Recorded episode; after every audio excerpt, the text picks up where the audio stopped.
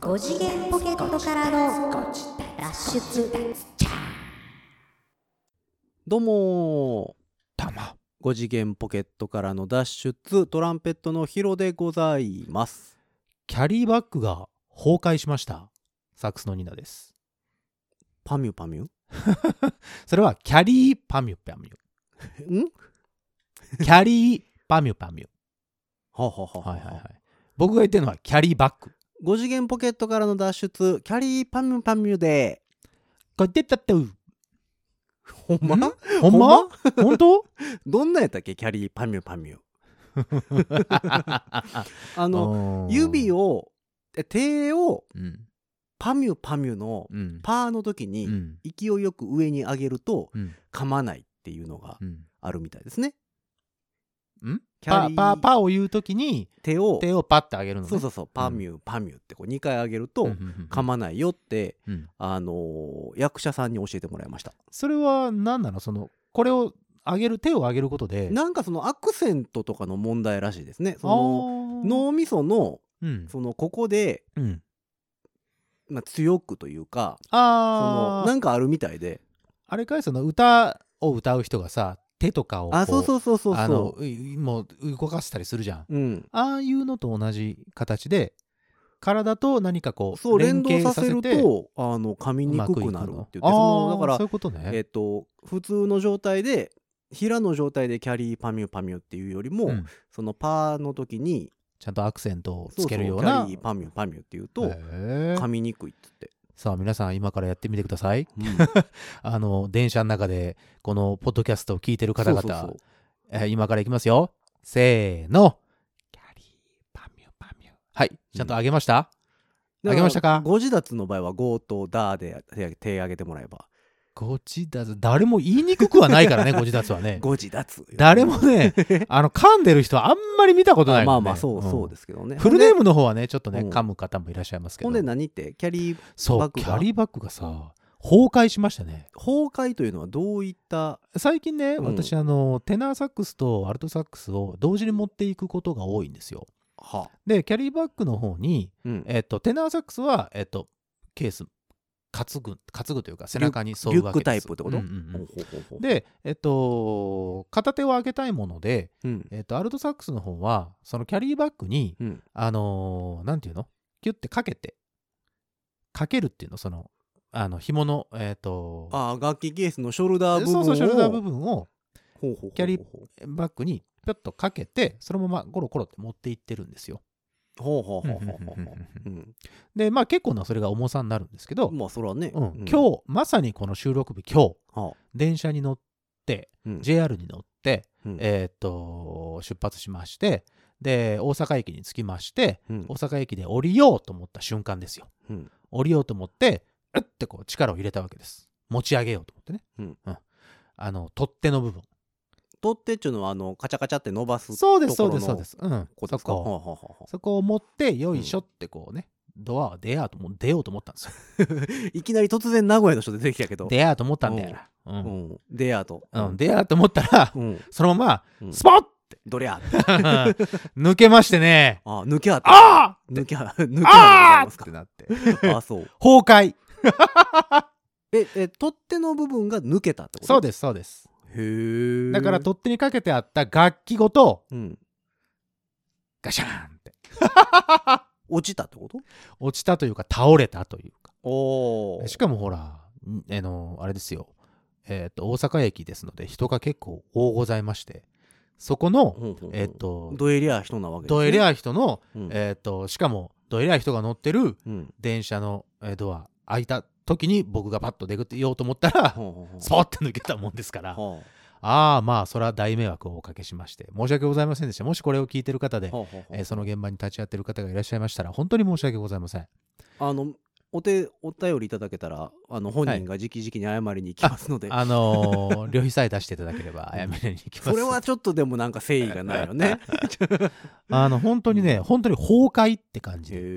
え。スポガシャバシャンみたいな感じではあはあはああのパタパタ倒れましたねえあーでもそのキャリーバッあっグキャリーバッグ自体はうん別に開けたり閉めたりはできる、あもちろんもちろんそれはできるその取っ手がなくなった取っ手だが取っ手の取れるになっちゃっけたんですよねああ取っ手がなくなっただけですか、はい取っ手がなくなりましたあのじゃあ中腰になれば一応コロコロはできるそうなんですよもうまさしくはああのヒロさんが言った通りですねへえそこからどうしたかっていうと、うんずーっと中腰でうんうんあのえっ、ともう一つの取っ手ありますやん大体その上っ側そうショコショコショコって伸びる方じゃない方の、上っ側と横っ側に大体ついてるもんね大体ついてるやつ、その上側をこう持ってうんはあちょっと中腰でうんあの引くことはできませんからこう滑らせるようにあ押す感じかそうです平行移動ですよはあはあはあのさながらこう能の人みたいにこうあなるほどね、シュシュシュシュシュとうんうん平行移動をえへえしてまいりましてでもあの何キャリーバッグスーツケースってさ、はいあのちゃんとしたやつってほんまに高いからねそうなんですそよのなんかみんな街一時期最近ちょっと減ったかあのうん何年か前までさ、うん女性みんなコロコロしてた時期ありましたよああ、なんかそんなになんでみんなコロコロしてんのっていうぐらいさうん、なんか結構皆さんでもまだまだ持ってはりますよ、うんやっぱりキャリーバッえちょっと減ったでしょ昔グあそうに比べたらそうなんかみんなコロコロしてたよ、 みんなコロコロしてたかなあそうそんなにコロコロするかねっていうぐらいあそコロコロしてたな何年前34もうちょっとかな5年ぐらい前かな うちっちゃいやつあるよねなんかそれ何が入ってるんですかっていうぐらいあ何を入れてるんですかっていうぐらいらいちっちゃいやつとかさ、あコロコでロもしてたねさキャリーバッグ系っていろんな、まあ、ニッチな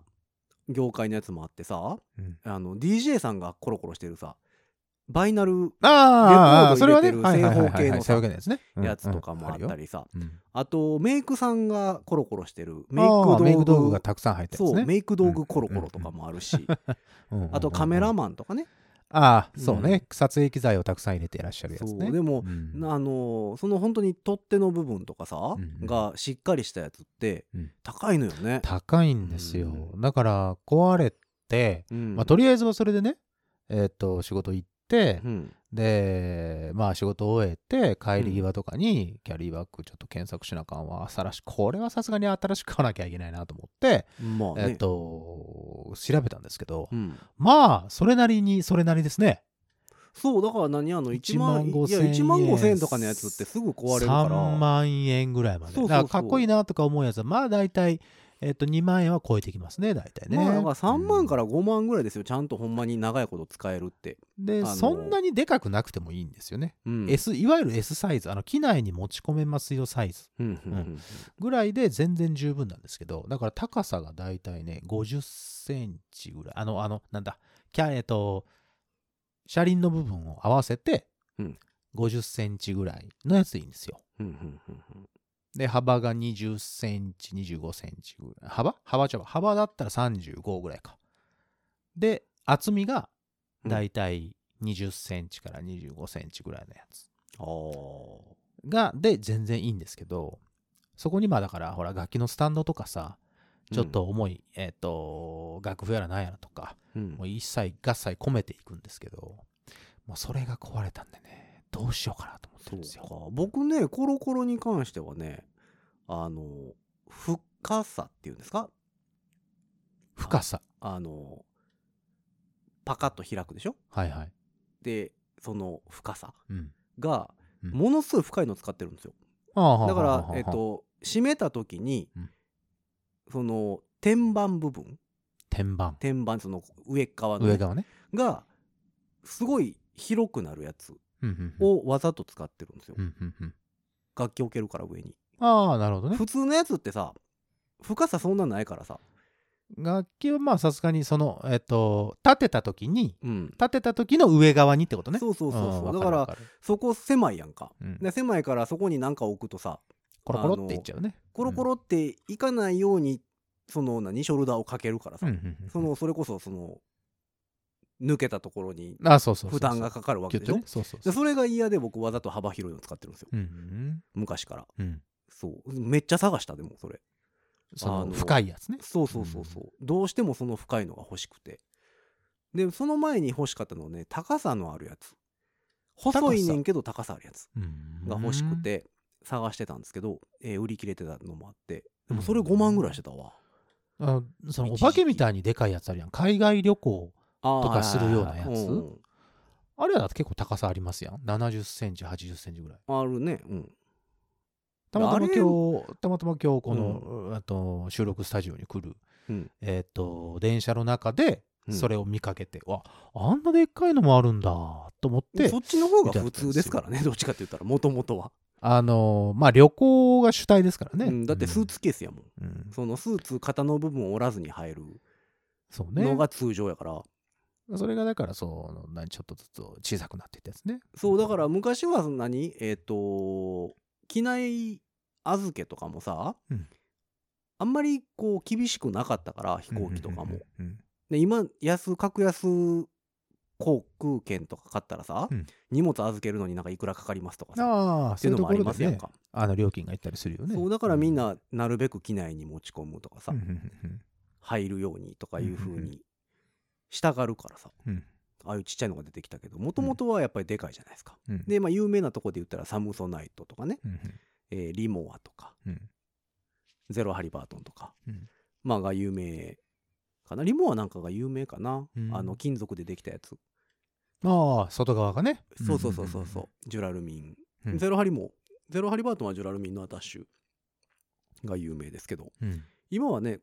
ポリカーボネートとかの軽いのもできてますけどねうん。もうその辺になってきたら10万コースですからねその、いいやつはね。うんでもまあ長いこと使えますなかなか壊れへんそこまでちちゃんと出しとくと、うだかん。らやっぱりなんかこう想定されてないんですよねそのキャリーの部分その取っ手の部分に何かをかけるっていうのって、うんうんうんうんあ、の値段が安いやつってうんうんだからすぐ曲がるしさうんうん。あの伸ばすところが戻りにくくなるとかさ、うんうんうんうんすぐ壊れるんでうん。いいの買った方がいいですよあのほんまにそうね、うんだから今ちょっとだから探してはいるのでもしだからおすすめのキャリーバッグがある方ぜひメッセージなどをいただけるとですね検討します、うん今ねおすすめのキャリーバッグで言うとね、えっ、とねもうすぐ今月中かなにえっ、とクラファン始まるんですけどもうクラウドファンディングそう始まるんですけどめっちゃおしゃれなちっちゃいコロコロうんがねえっ、とクラウドファンディング開始予定ですうんたまたま僕2週間ぐらい前にそれ見つけてうんあのクラウドファンディング始まったらお知らせ受け取るっていうのにうんしてる状態で待ってる状態いや買うかどうか分からへんけどねじゃあそのクラファン始まってうん、たらそのえーっと入金するの、うーん、どうしようかなと、まあ、値段見てからかなとは思うんですけどちっちゃいんでしょでも、ちっちゃいんですけどカクカクなんですよ、だからら何乗せたりはしやすいほーだえよく売ってるのってさやっぱ大体丸みを帯びてますやん、その角はねそうそうそううんうんうんだから天板とかもうん丸いかったりこうなだらかになってるかそうらさなだらかにはなってますね、楽器とかを置いたりするとやっぱ安定感ないわけですよ、うんうんうん、それが嫌やからうんうんなるべくカクカクが良くてなるほどうん、であんまりないのよカクカクってああそうなんだああまあ大体でも丸みは置いてればね、うん角のところはそうそうそう、うんだからカクカクが良くて、であのキャスターもしっかりしたやつが良くて、キャスターはねしっかりした方がいいですよ、うんだかうん、らそれがねなんか良さそうやなと思って今お知らせ登録はしてる状な態る、ほどなるほうん、たまたまですけどねど皆さんあの本当にいいキャリーバッグもしくはこれおすすめみたいなのがあればですねぜひとも教えていただけるとまあでもちっちゃ参考いにちしっまちすゃいコロコロでおすすめは僕個人的にはゼロハリバートンです、うーうんゼロハリバートンのちっちゃいやつすごい使いやすい、まあそううん、高いけどね、そうなんですうよ、ん、怖い高いんですよ見に行ったんですよだからおーあのネットで見るだけだとちょっと大きさとかさ質感とかちょっと分かりにくいなと思ってあそりゃそうやねちょっと見に行ったんですけど、まあまあ、まあ、おう結構ないいお値段しますよね。そうっていうやつばっかりなんですよね。だから、そこら辺のこう折り合いをつけながら、うん、えーっと、また、えー購入した際には、皆様にお伝えをしたいと思いますので、まあどうぞそよれろしくかおあ願れいしじゃまないですかテナーとアルトがダブルで入るケース買うかじゃないですかうーんと、重くないいやでもねえっ、とヨーロッパのワイズマンっていうメーカーがうん。出してますよ、あ、でもね、あうの、ん楽器はね、別にいいんですよ。楽器以外のものをそこにまとめたいわけです。だからそそれでもさ、でもうん日本入るケースにしといたらそこにかけなくて済むわけでしょ、ああ、かけなくても済むようにはなるね。ほんなうら確か別に負確か担かからへんからさうんうんうんうん安物のコロコロでもいいわけじゃないですか、うーん。なるほど。うん、別にそんなまあの高いの買わんでもうーん何かけるのはデフォルトではないんですけどね。おうーん。その普通には持ってくんですけど、なるほどたまたまその時は、あの片手をうん開けたい状態があったので、うんえっと、そこにかけてたんですけど、ほうほうそれがね、あの、うまいこと、いろんな要素がえ絡まっうて、んやっぱりダブルケースの方がいいっていやーてなあの、アルトとソプラノのやつやったら、うんなんかまだいいかなと思ったりするんですけど、でもこの前そこテナーのルとかここのそのあのそ結の構重そうだなワイズマン今ねカーボンで作ってるんでめっちゃ軽いです、ああそうう、ん、めっちゃ軽くてめっちゃ強いですでそこがねだいぶねどうかしたケースを開発しててねうーんうんうんうんえっ、とねテナーとフルートとうんトランペットとうんパソコンが入るケー ス、ね、最後パソコンなんだ楽器でまとめるかなと思ったらそうえそれだから誰誰を狙ってるのか全く分からへんねんけどそうね、マルチインストゥルメンタリストを 狙ってるのか、まあ、マルチというか限定はされるけどねサックスとうんフルートと、そうしかもテナーとアルトではないアルトではないんだもんねそうそううそうそうんだからテナーとフルートとトランペットっていうそこがもうなんか何やろなとは思うん金ですけど管木管木管ときたからね、であとそこのーメーカーがそれこそコロコロ出してますああその楽器ケースの、楽器ケースのコロコロなんですけど、うんえー、とトランペットとフリューゲルが入るうんケースでう、んほんまにコロコロで片っぽはスーツケースなんですようん、片っぽ半分は、はあはあはあでもう片っぽ半分がトランペットとフリューゲルが入楽器入りるますよでカーボンでできてるやつ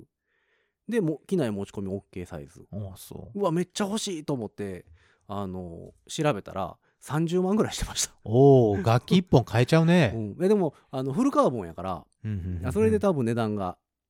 上がってるのもあるとは思うんですけどまあねそれ1個買っといたらまあどこまであもまいあけどるこでもいけますせっていうような感じではございますかなそうそうでもちょっといいなとは思ったんやけどねう、んうん飛行機乗せたりすることを考えるとね、なるほどうん、フライトケースってなるとやっぱ高いしねそれなりにねそうんそうそうそんなことを思いながらまあケースなんかはい常に探してるからね、そううね、ん、いいケースで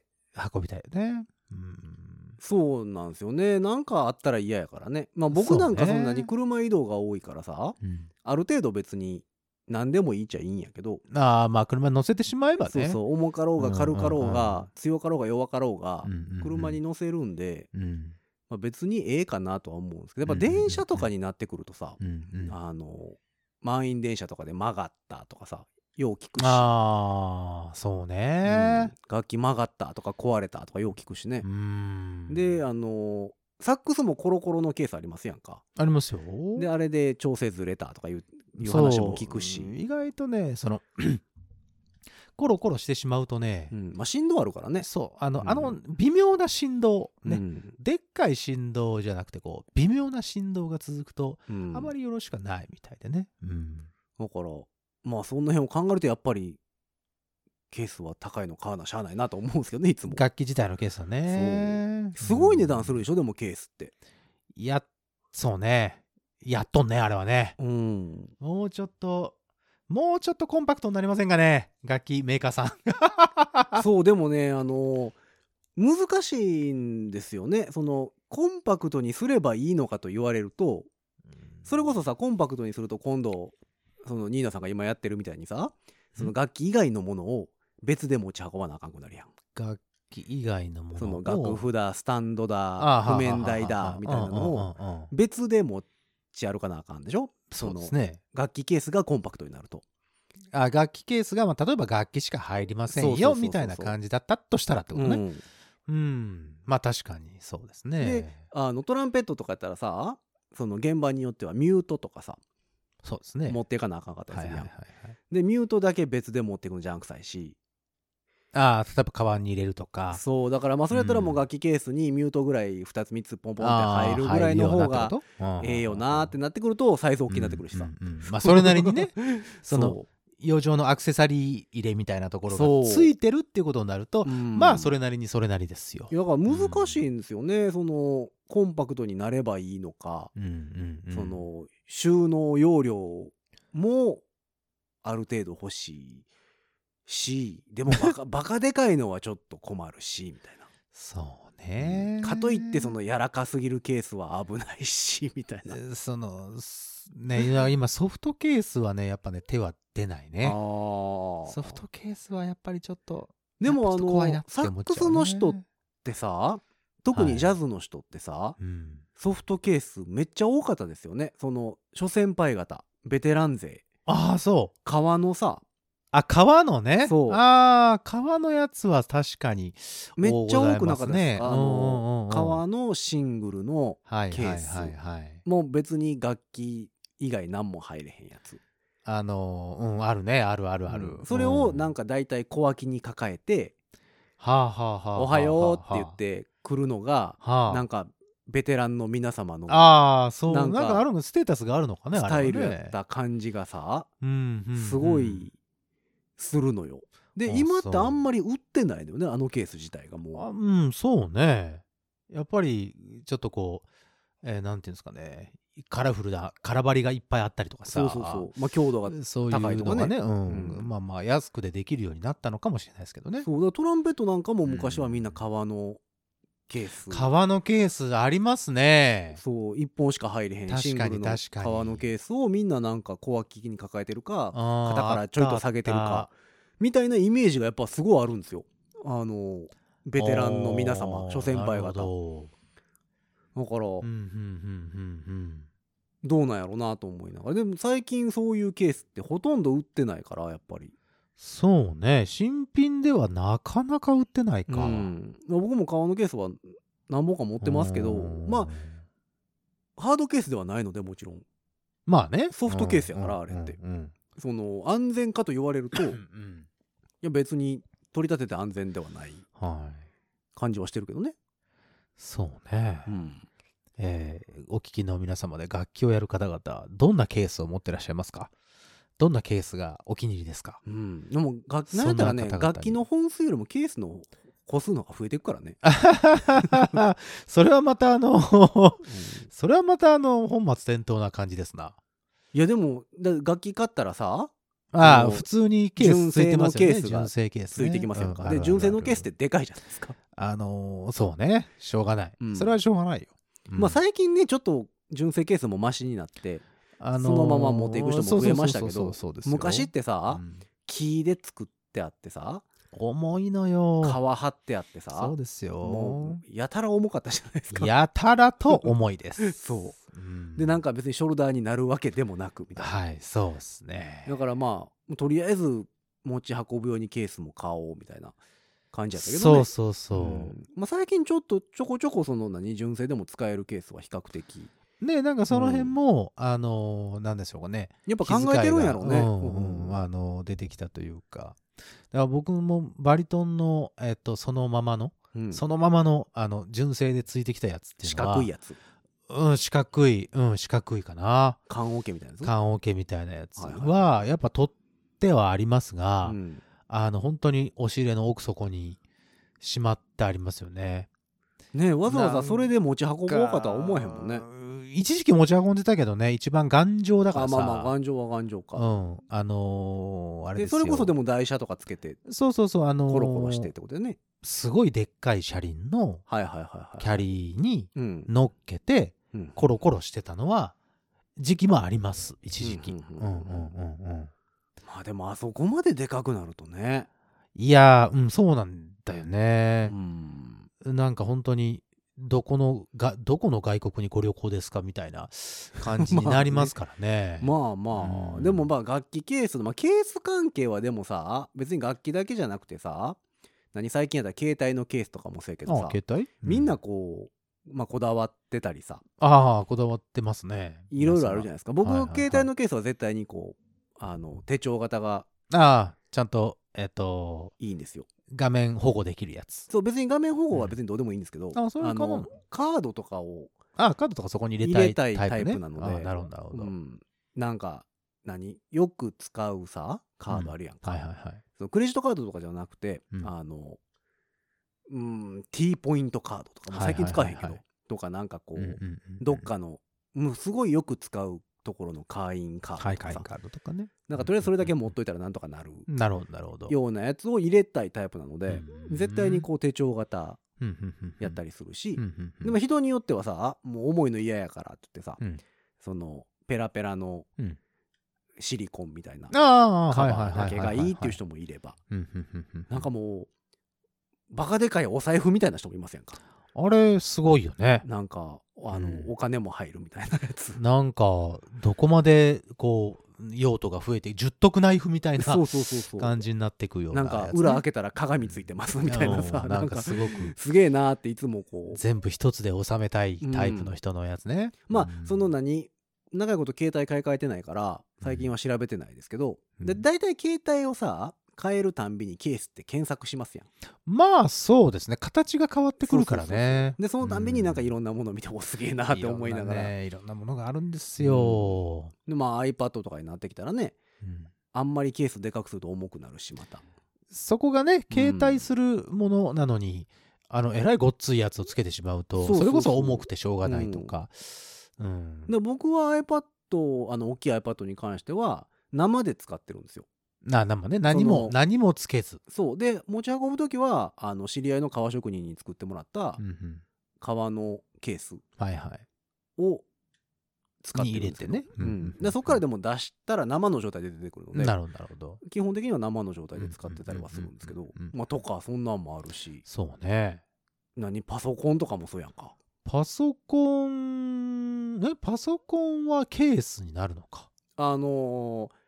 持ち運ぶ時にうんカバンみたいなタイプのさ、うんうんうんうんスリーブケースとか、はいはいスリーブケース、ね、もうあれば、えー、とシェルケースって呼ばれるさああそうかシェルケースあるかあうのんなるほどまあ、それこそ携帯電話みたいなパコ発ッと想ねですよパコうっんてパコッとつけるやつ全部はめてしまうタイプですね、うんつけてる人もいるしさうんうんうんでかといってあれをつけると熱こもるから嫌やあなあ人そうもだ多いねし、うん、だから楽器もそうやけどなんか大体のもんみんなケースつけるよね最近まあ ね携帯はねケースだねだからガラケーの頃はケースなんてなかったでしょだってなかったですよガラケーアはンアンテそのナままでしょ光らせるぐらいですよそうでしょ、うんアンテナ光らせるかジャラジャラジャラジャラストラップをいっぱいつけるそうそうそうかストラップが重いみたいなねそうそうそうありまあしとたけどデコるかでしょあープリクラ貼ったりなんかシール貼ったりそうあとスワロフスキーみたいななんかクリスタルみたいなブワー貼そっうてるそ人うそうもそうそうそういましたねそのイメージはいはいはいはいあとあの携帯あのガラケーのその電池パックはいはいはいはいの裏側にうん密かに好きな人のプリクラを貼っておくみたいなねあああの開きましたもんね後ろそうねパコッ昔とはあのほらバッテリーが取れたでしょ、うんその取れた中側に、うんあの好きな人のプリクラをピッと忍ばせとくみたいなとかさなんかありましたねプリクラ流行ってたからねそううよ、んまあでもだから何スマホになってさもうだいぶ長いじゃないですか長いですねでもスマホになってからすぐにケース文化浸透しましたもんねねあ最初はねもううんなんでケースなんかこれ買わなきゃいけないんだと思ってあげたけどさ、いやーでもやっぱり画面が割れるっていうことがなかったやんかうんまあねガラケーの頃はほらパカってしてたからさ、うんまあうんデフォルトでだって普通に画面保護してるんだもんそうそうまあストレート端末とかもあったけどさ、うんうんうん別になんか割れるような素材でもなかったでしょまあねそんなにだから画面を使って何かをするってことがなかそうっそたうタからね、ッチセンサーがついてなかったからねそうそうそうそうボタンがありました物理ボタンがありましたから、そうそうそうだからケースっていうのはなんかねそのサラリーマンの方がさあこそのガラケーの頃に腰にさああ腰につけないホルダーねそうそうそうあーホルダーありますねとかはうんうんうんありましたけどうんうんうんそのいわゆる本体を保護するためのケースっていうのはっいはいてはいあんまりなかったなよいもねん。ねだからまあもちろん携帯えスマホスマホ自体のうん個性もあるけど、ままああね、そのケースで自分のうんアイデンティティをこう、えーなんでしょうね広めていくというかう、ん、うんそういう人たちはたくさんいますわねねいやなんかそう今ふと思ってんけどねあの楽器はケースあるじゃないですか。ありますよでトランペットやと,、うんえっと手の触れる場所楽器を握る場所うんにつける、うんまあ、ケースじゃないねんけど、プロテククターっていうものはがいはいはいはい存在するんですよ。ありますねな革でできてたりさはいはいはいするはいうんうんうんあったあったサックスってあるんですかああいうの。ええ楽器自体につけるものうん。あーそういうのはおそらく僕が知ってる限りではないけどねサックスにはないんや。そういう、まあでもそうか、握、ギュって握らへんからか。ギュッとは握らないからあ例えば、うんそのほら右手の親指がサムフックって言ってこあうあ下の方でちょっと。支えたりするんですけど、そこの,、まあ、あのこういう、えっとフックのところにはいはいはいうんそれを、えー何て言うえっと痛いのを軽減するためにアクシションみリたいなコのンのゴムみたいなものをつけるあーとかはあります。なるほど。うん、あのトランペットみたいに、うんその巻きつけてうんうんうんプロテクターっていうのははなないんやうんないと思うけどなあーもしかしたらあるかもしれないよあるかもしれないけへどえあのそういったものはあんまりそう聞かかないトロンボーンもあるもんねトロンボーンありますねああのの肩のところに当たるところにそうそう皮こう巻くやつね皮巻いてたりさ、うんうんうんあとなんかあるあるビニールテープみたいな透明の青いの巻いてる人も透明の青青いいのテープ巻いてる人もよく見るのよねえそれどの部分にえっ、とそれはその当たる部分ですよ皮肩に当たるそう部そうそ分う皮でしょだからのプロテクターつあけたりするーとこはろいはいはいはいでなんかねみんなそのビニールテープみたいなの貼ってる人は、うんうんみんな透明の青なんですよへえだからそういう商品があるのあかるなとんでしょ思ういながら、ねあとその何スライドで手で持つ部分あ持つ部分になんかプロテクターつけてる人もいるしあー滑り止め的なものなんですかねなんかなだから管楽器はね結構あるんですよ金管楽器はあーでホルンとかも手の触れる部分に巻く皮売ってるしあそうなんだそうそうそうへえだからトランペットもあるでしょトロンボーンもあるでしょうんホルンもあるでしょ金管はあるねまあ多分ユーフォニウムとかああいうのもあると思うんですよおーだやっぱ構造上の問題じゃないですか巻き木つけられへんってことか木管は多分ないか大変でしょだからフルートにもそんなんついあーたとまこあ見たことないでしょ、まあねクラリネットにもそんなんしてる人はあんまり見ないしねそういえばないですよねうんうんないねあないねそうねあんまりないよねあ部分的につけるのはあるけどもちろんねあーさっき言ったみたいなほここが痛いからちょっょっとあの指の保護をするみたいなはいはいはいはいあれでゴム製のものとかシリコン製のものをつけるのはあるけどね。そうかまああとはサックスなんかはね、うんストラップでうんうんううなんか個性出したりとかはね、ああそれはねあったりしますしねもう最近皆さんもバリバリやってるそうこの前インスタにも僕あげたんですけどねあなんかかフック変えてましたフねックね、うんあああの僕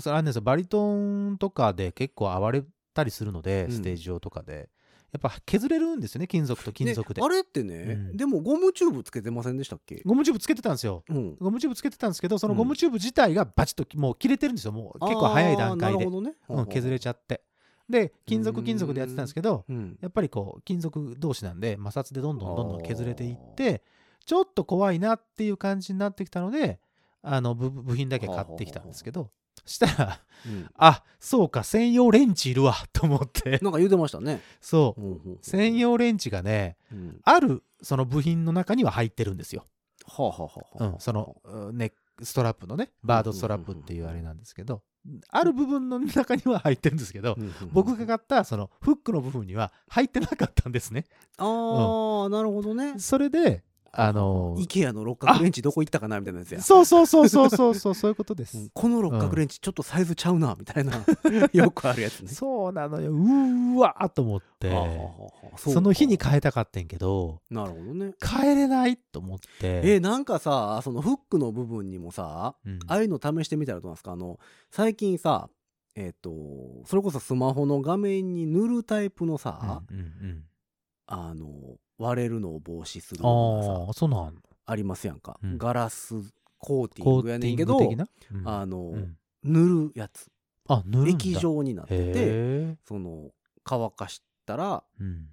硬くなる硬化するやつとかさほーあとなんかその紫外線当てたら固まるやつとかあるやんかあのあれでしょなネイルとかで使うあそうそうそうそうそうとかあ感じのやつでしとえっと同じようなタイプの接着剤みたいな透明なやつとかああいうの試してみたらいいんじゃなあいレジンかレジンじゃないあまあまあレジンもそうやけどもうちょっと柔らかいのもあるんですよフックの部分にはうん僕あれ前ちょっと話したと思うんですけど、あの、あれあれ、あの熱でキューッと収縮するゴム製のやつ、あああそれねうんれを使ってたんですけど、うんそれもねだんやっぱちょっと弱いんだよね、はああれフックの部分って結構曲がってるからまあね密着させようと思うと、うん結構ね技術がいるみたいへでえあれちょっと大変だったんですそよねれってでもこんだけさもう技術が発展したさ、うんうん2022年、ええいや言うてんねんから2022さ年ですよもうちょっとなんとかならんもんなんかねあれそうなのかねあれは そねの両方金属っていうのがそもそもあかん気はすんねんけど、まあそうなんだよねそこ変えたらいいよねなんかこうでこ ごめんなさいあの、うん硬質プラスチックみたいなはあはあをはあそのずっと僕も使ってたんですけど、うんまあまあそれは僕が悪いんですよ、うん僕があの暴れまくるとい うかはいはいはいガシャンガシャンやるもんだから、うん多分その硬質プラスチックもあのうんある時ひびが入ってたらしくてバツンと切れたことがあるので、まあプラスチッだクから怖いわは割れってなって割れるからね、ううんん怖いわって思ってずっとその金属は金属なんですけああどやっぱやっぱ金属になってしまうんか、そうだからあのリペアマンさんにも時々、あの怒られます。ああそこになんかこうあのフックのとこにさ革のプロテクターとかつけたらさななんか削れのマシになりそうやけどねそうなんだよね。マシになるかななんか探したら世界広いから売ってるかもしれんけどね なん絶か対ねそういうことをねかうん同じことを考えてる方々は多う分んいらっしゃると思うから、なんか革何かしらであると思う革の革のカバーとかつけたらいけそうな気するけどね、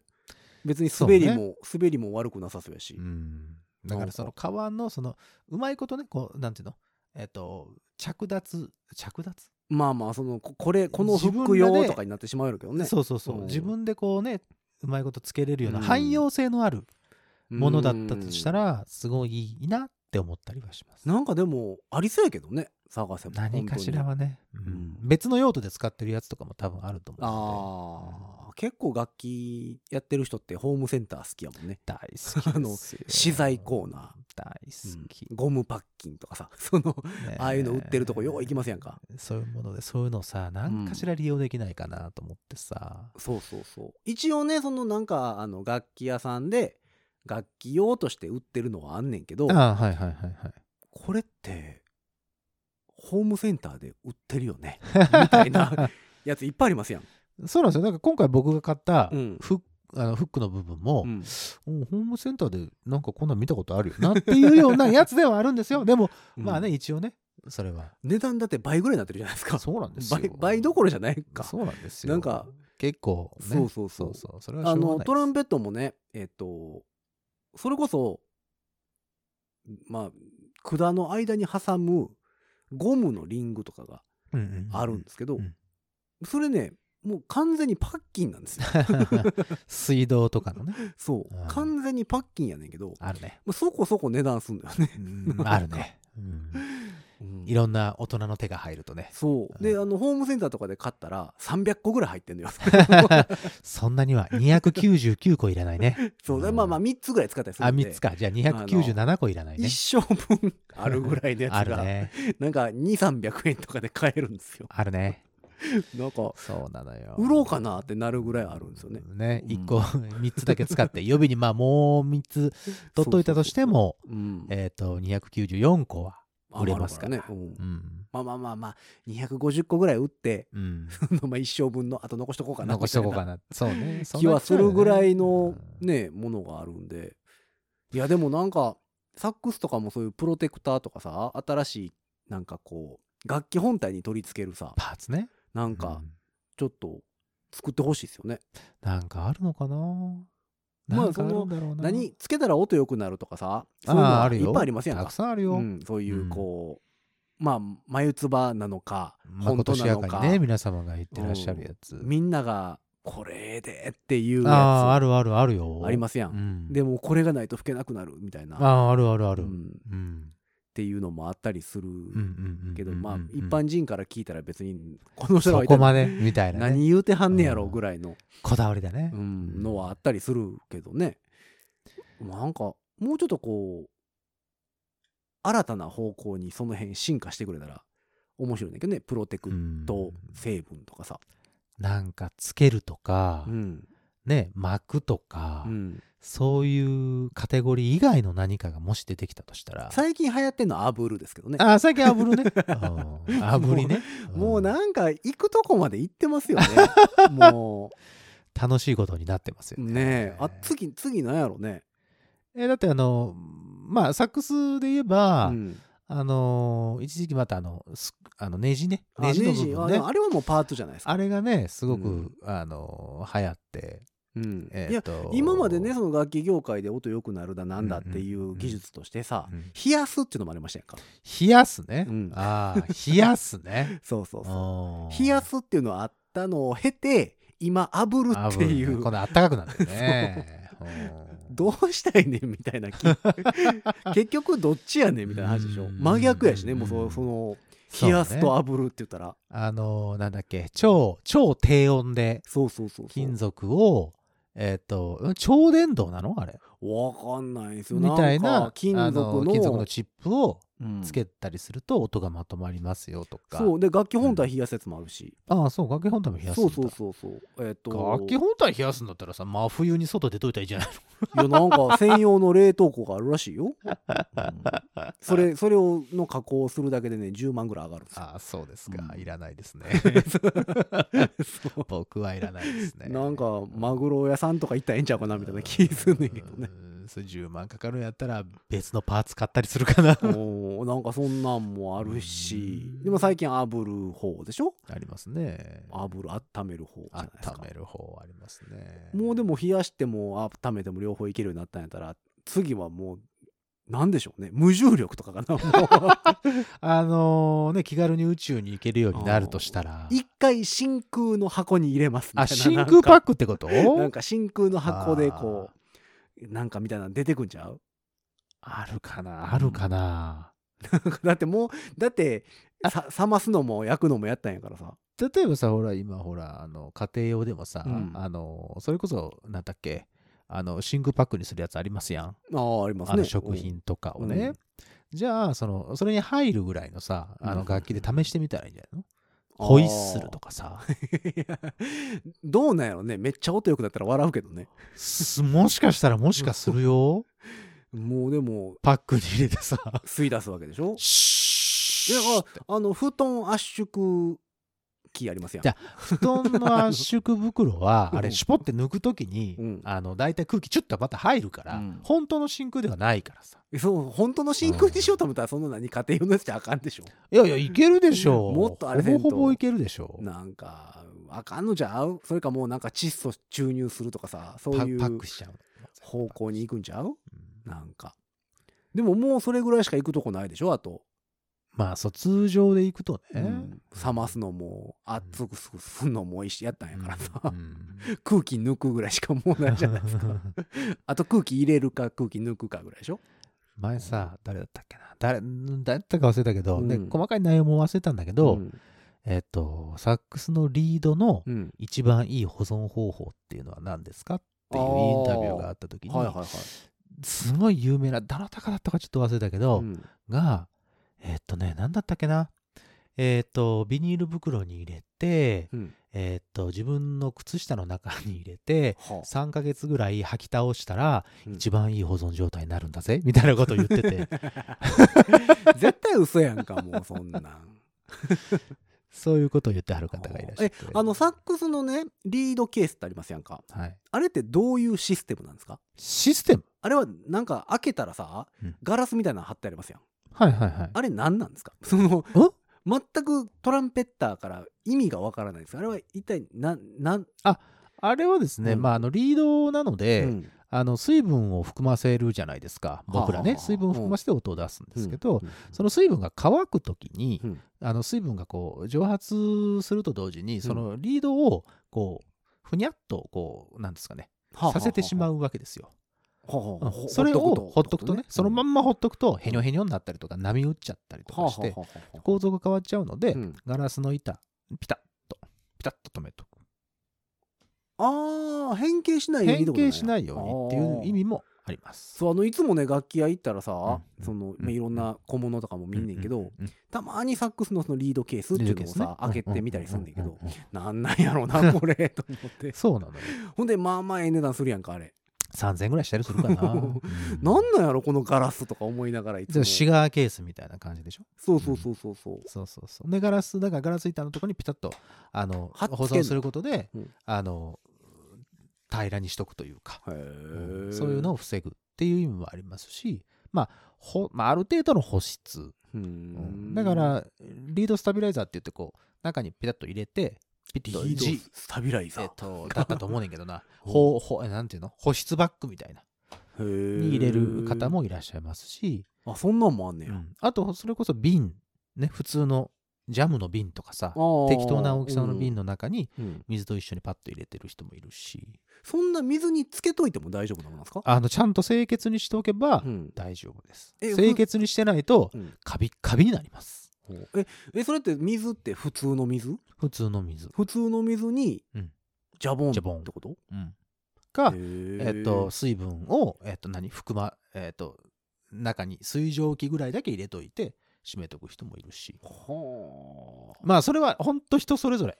それが一番いいっていう方もいらっしゃるし、うんいやそんなことしてもっていう人もいるし。ほうほうほうえ、うんじゃあねリード買うじゃないですか新しいリードはいはいはいをはい買ってくるじゃないですか、うんうんカラッカラなんですか初めは初めはカラカラですよ。何にもへーあの加工したてのやつは。しなってたりせえへんのへ私の出たりはしない。え、ん難儀な楽器やね難儀なわけですよ。だからそうか本当にこれ本当にいろいろうなんその、何皆さんがうん自分がいいと思ってうんへやってらっしゃる、えっと方法がたくさん方法論たくさんあるので、えああの自分に合うなと思ったやつはやったらいいと思うし、じゃあ何結構そのよく一緒にやるサックス吹きとかでも、うんみんな違ったりするああ全然違う。へえそれこそそういう瓶に入れてらっしゃる方もいらっしゃるし、リードケースだけの人もいるほうし、ほうほうそういう保湿バッグみたいに入れる人もいるし、何にもせえへんっていう人もいんのはーい。 あ何もせえへんね俺、ほんとなんもせえへやんね。へえリードケースには入れてるよ。リードケースには入れてるけど、それぐらいそれぐらいで、別にそれ以上何かをしようとは。へうーん。そうなんやうんあそういえばあのヤマハさんがついに樹脂製のリードを出したあー、出しましたね。はといいはうい、ニュはーい。スがあのサックス業界で激震走っえーてましたね激震走ってましたね。激震なのかな、うんいやでもうんまさかヤマハがそこに手出すとは出すとはみたいなことこはとを言うてましたね言ってみよんな樹脂リードねみたい、なうん流行ってるもんね樹脂リードで樹脂リードの中でもヤマハが出したやつは、うんあのお値段がね、うんあの本当に安いんですよへえそうなんやあと普通今今出てる樹脂リードと言われてるやつの、まあ約半額ぐらい1500円ぐらいってことえーっとねまあまずもうちょっとするか1600 2000円いかへんぐらいか2000円いかないぐらいほー1枚で、うん、他のやつは1枚で4000円とかするからああうんそう考えたらあのコスパフォーマンスはいいと思います、うんへでえいろんな方がそうのんレビューとかさ、どんな感じだよっていうのは言ってはるので、うんまあそれぞれ参考にはしていただきたいんですけども、どうなんですか僕はまだヤマハあまだ僕はまだ吹いてないんですか吹いてないから、うんまあ、どうかなとは思うんだけど、えでもさこうんの先生とかやってたらさ、うんうんうんそれこそヤマハの先生とかやってたらさ、うんうん先生あたりから回して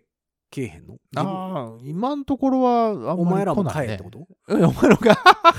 いやでも大体皆さん買ってらっしゃいますよあそそのうサンプルでどうぞみたいなやつはないなさそうだあけそどねうもしかしたらあるかもしれないよそのねもっとなんていうのあまあまあまあベテランの方々には、まあまあそれエンドスとかしてる人なんかはね、もちろんあれ絶対やあけるどと思いますけどねそうかどうなんやろねなんかさんうんまあまあそれこそ絶対そうだけど、うん賛否両論ですいやまあもちろんそうやとうは思うんんだけどね、うん絶対そうです平均的に見て、うんその他の樹脂と比べて、、うんうんよくできてんのかなやっぱりや日本製というかヤマハが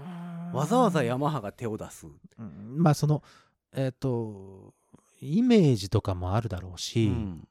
なんなんて言ったらいいんだろうな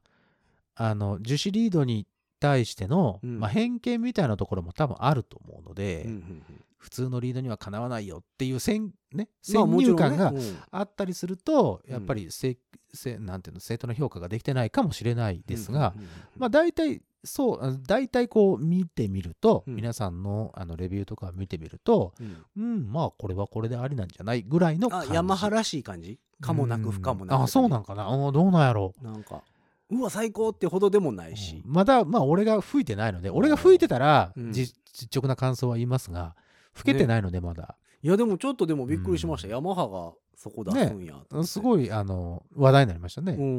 うんその何僕なんかさリード使わへんからあれやけどまあまあのそらそうでしょうそれでもやっぱ、ぱりなんか、うんああ出したんだってなるよねうんそうそうそうなんか海外とかはさそういうのってよくうん実験的にそういうのをさするメーカーとうんうかんうんうもん結構あるじゃないですかでもヤマハなんかさうんそれで滑ろうもんならさ「おいおい」って言われますやんか、まあ ねそれはしょうがないんだけどね、んまあだから用途ううんんそのなんだろうねでもまあ僕の考えとしては、うんえっとやっぱり生のリードにが一番やっぱりいい音するからいやまあそりゃそうでしょうけどね、うんだから使いようによるので、いやでもさその2,000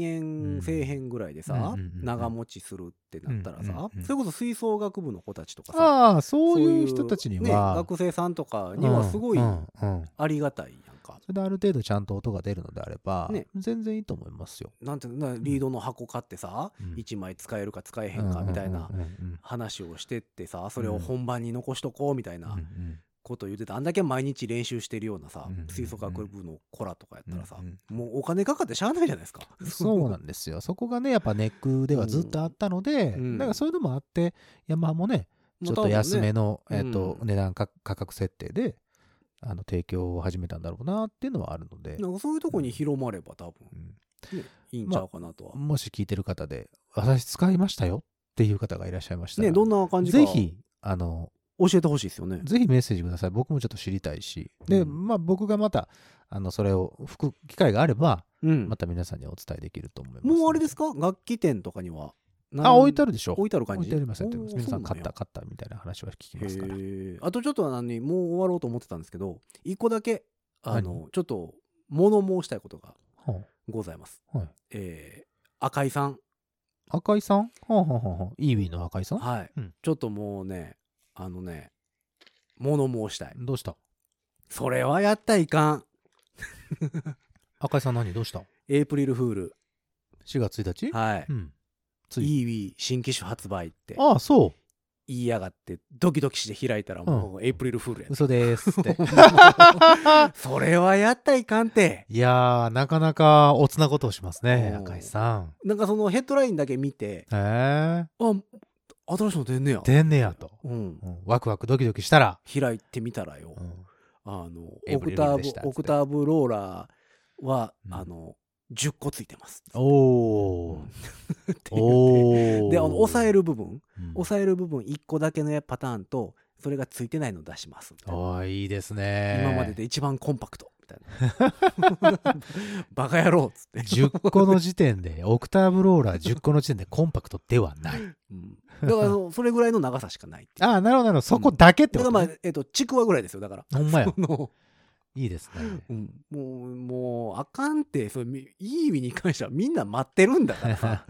それ普、通のやつを出しなはそれうそう。それはやっちゃいかんって、4000終売させてさ。在庫ないんだからうん今、 4000終売させといて、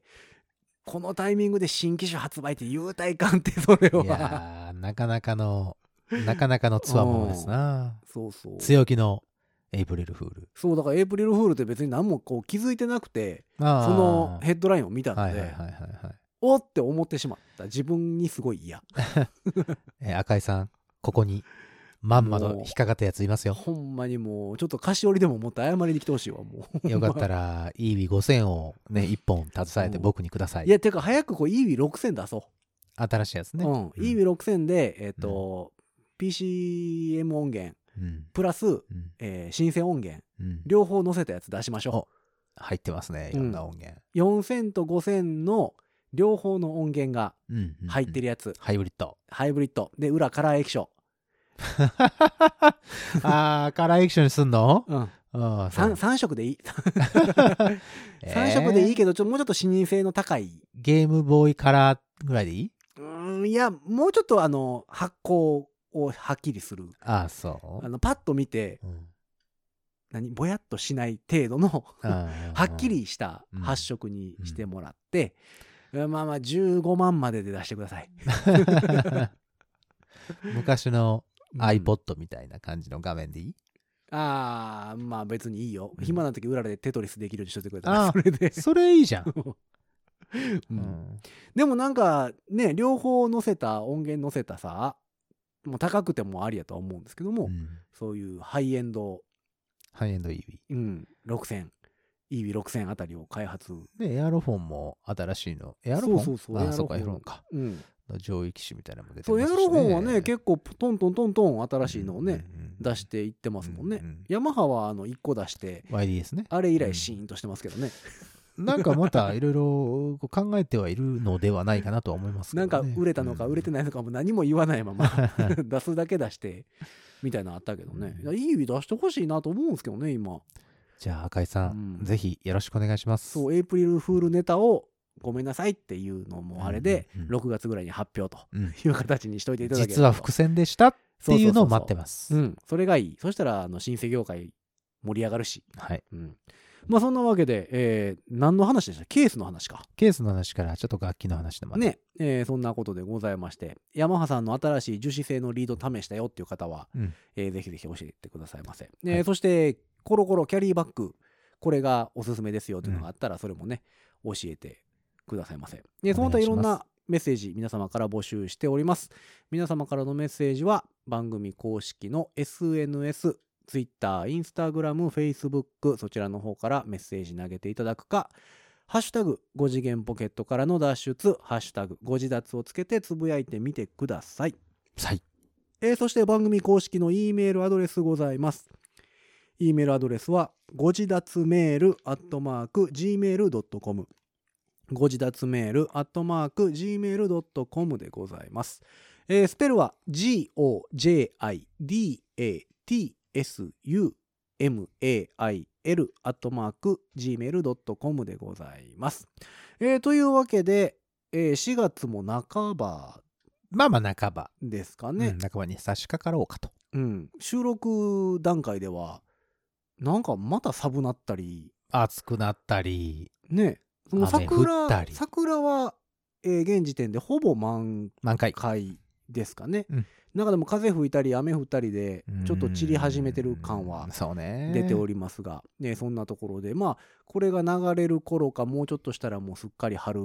もう春でしょかなというところでございますのでね、えーまあ暖かくなったからといって気を抜かずに風邪などひかないようにしていただければと思っております、う。はい。えーそんなわけで今回はこの辺で終わっていきましょう5次元ポケットからの脱出トランペットのヒロとサックスのニーナでした。ほんじゃまたねーキャリーパンミュパンミュ。